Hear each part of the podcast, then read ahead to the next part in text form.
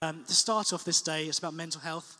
Um, we come with many questions. We're really looking to hear from as many people as possible during the day. But I guess the first really crucial question for you um, Bake Off or Strictly? Um, bake Off all the way. I'm not a very good baker, but I'm a really, really bad dancer. So, yeah, Bake Off. Okay, let's test the room then. Bake Off or Strictly? Okay, we'll put that to the test later on. Uh, see what you can offer have, us. an, I have an arm wrestle. Okay, so um, one, uh, just further getting to know you. Uh, rugby or football World Cup or none of the above? Uh, football. Is that okay? Controversial? I think of football, Thank you. but not Coventry City. Any City fans? No. Is there anyone else here from Coventry at all? Over in the cheap seats. Fantastic. Okay, and uh, one more. So, um, people are here from all over the country today. Thank you for coming so far.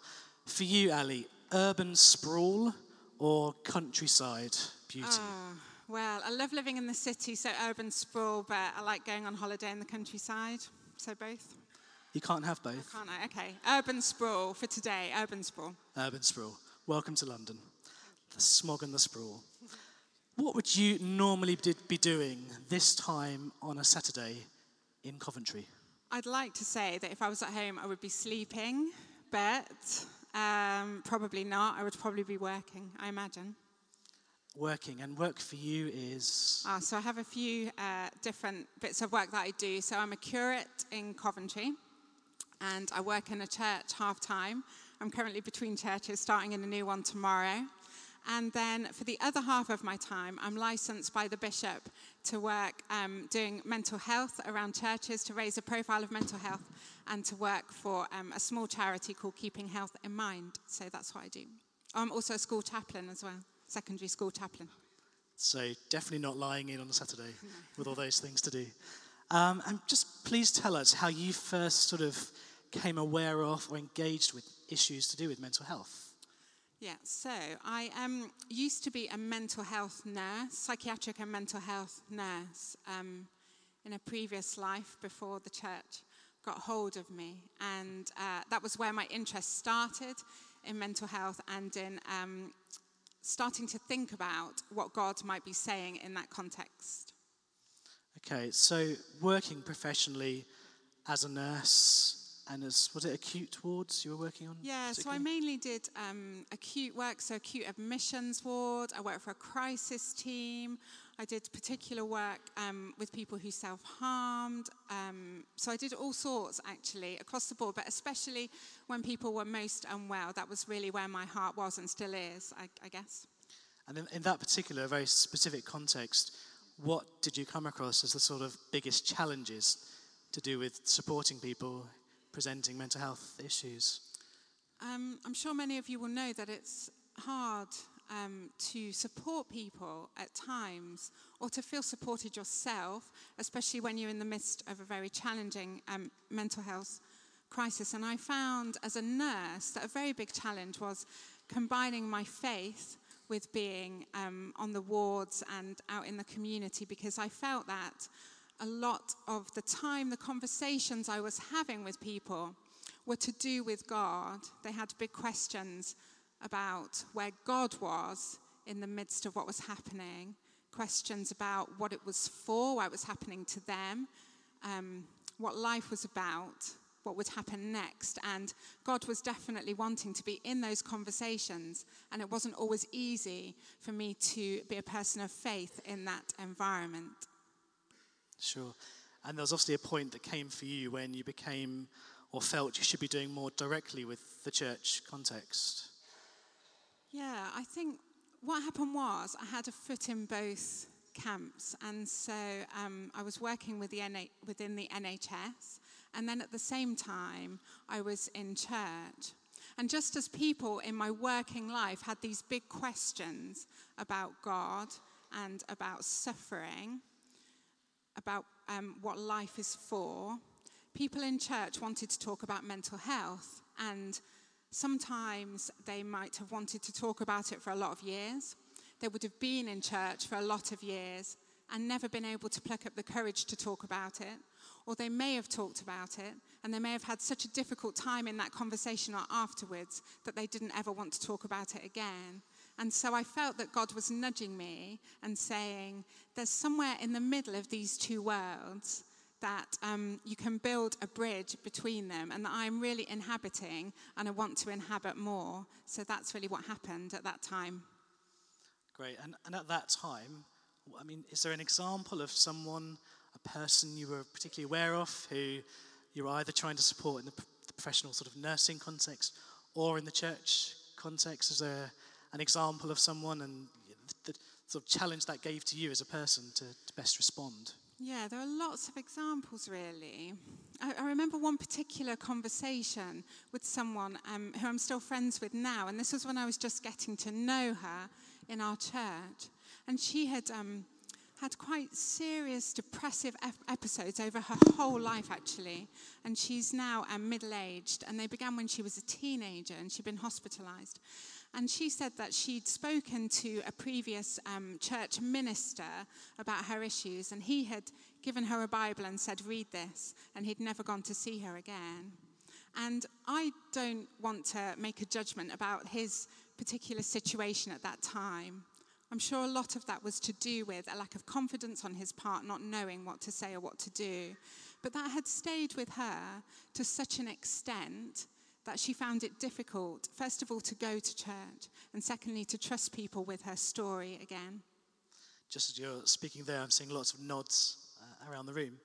And um, we just thought Ali's really interesting, having had this you know, professional nursing context, working in the church, but also there's been a sort of personal encounter with the same issues as well, hasn't there? Yeah, I'm sure that we won't meet anybody, will we, who hasn't encountered mental health issues in some shape or form, and I'm no different to anybody else.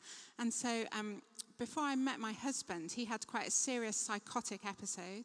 Fortunately for him, it was just one, and he got really good um, support and treatment at that time.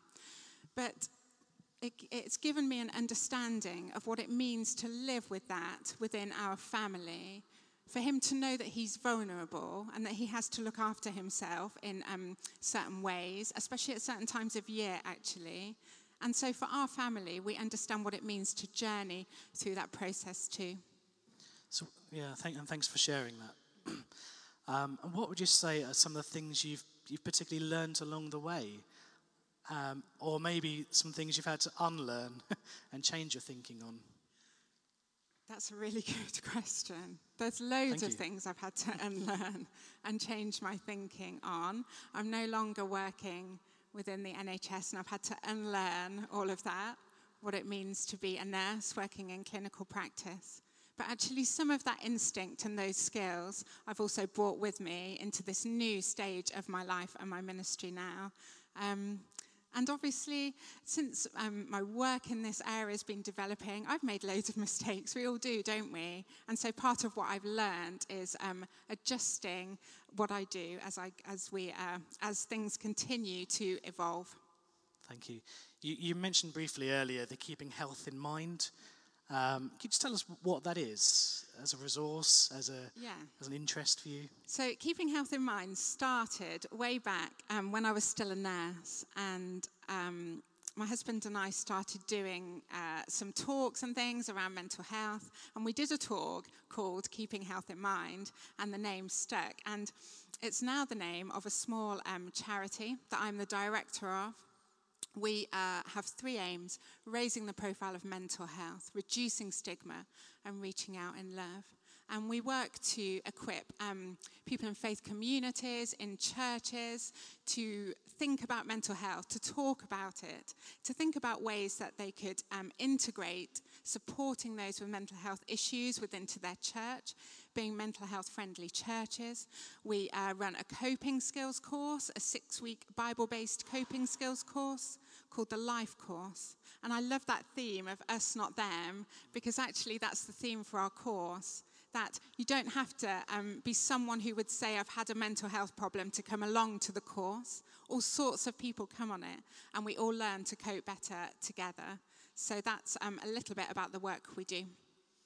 And people can find out more, obviously, online. Oh, yeah. So look at our website, which is Keeping Health in Mind, one very long word, .org.uk.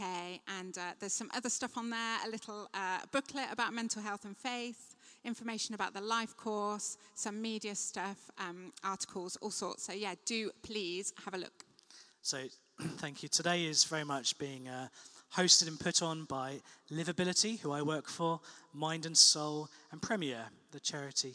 So we really want to be generous as organisations, trying to point out the best resources, and this is a wonderful set of resources to, to go and check out. Now, Ali, have you seen a change in the church, uh, a change in attitude? You know, let's generalise massively for now. Have you have you seen a, a change in the wind, as it as it were? Yeah, I I certainly have. So I if I look back on when I first began with this and I started um, attempting to have conversations with people in church and in church leadership about mental health, often people would say, This doesn't have anything to do with the church. Why do you think that God is interested in this? This isn't on our agenda. But actually, I don't have those conversations anymore. People now have a much better understanding of why it's important for us to be thinking and talking about mental health. And um, there's much there's a growing movement I think behind it which there just wasn't when we started out and I was very much a lone voice and wondered what on earth God had in mind for me. And that's that's a lovely encouraging positive thing to hear. But we're also a lot you know this room is full of people who are saying what what more could we do or what could we do differently?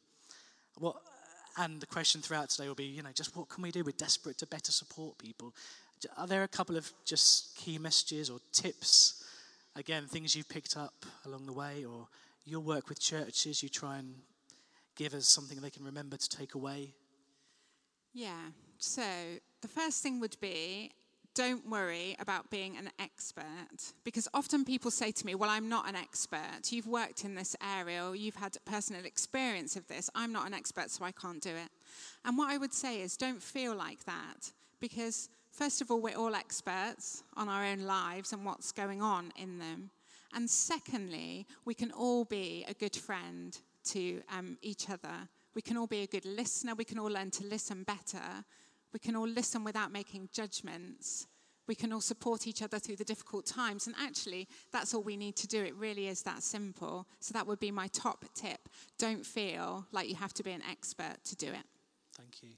And um, again, from your own experience, though, and, and looking around the room and having seen the delegate list, you know, knowing who's here, there will be people who are working in the health sector, people who are in church leadership, um, all kinds of different roles teachers, social workers, bankers. No, I think we banned the bankers. No, they are, there are a few.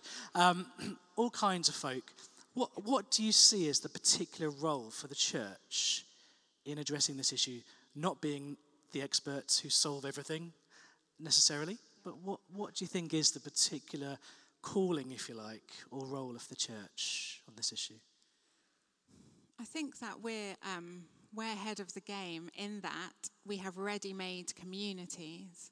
And community is so important, especially if you've been feeling like you're right on the edge of your community, like you're marginalized or isolated. And so, because we already have that, that's what we do, and we are, and we're experts at that, then I think that is probably the main thing that we can offer. Also, to remember that this work began with people of faith. So, way back when the very first um, psychiatric hospital opened, um, Bedlam, which was here in London, that was run by people of faith. And they noticed, whilst they were caring for people who had physical health problems along with mental health problems, that it was those who had the um, mental health problems who'd been abandoned by their families often who were completely on their own. And so they started gradually to specialize in that work. And so, as church, it's very much in our DNA, actually, to do this.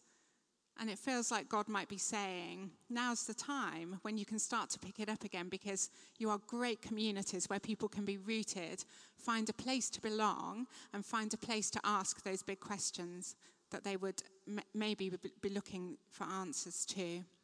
Absolutely. And there does seem to be a fresh openness in local authorities and even commissioners looking, well, frankly, there's less money, isn't there, to go around, but a greater respect in many places for the church, the faith communities to be involved as big part of the solution. Sometimes we've been part of the problem on this front as well, of course. Just, just finishing up, really, Ali, um, what would you say would be your hopes for, for today, for this kind of conference? Well, I think we've actually got about 500 people here in various parts of the day, so it's a really significant event uh, on this issue. What would be your hopes? Uh, it's so great to see everybody, and uh, my hope is that we can all have um, a great chat and get to know each other and learn lots from each other. Because we learn most, don't we, from hearing each other's stories, what's been good for us, what's been less helpful, and understanding where we might be able to go for the, the next step, whatever that might be. So that's my hope. Thank you, Ellie. Just remind us of the resource and your website. Oh, yeah, we so finish. we are um, keepinghealthinmind.org.uk. Would you just give a thanks to Ali for this interview? Thank you very much, Ali. Thanks for having me.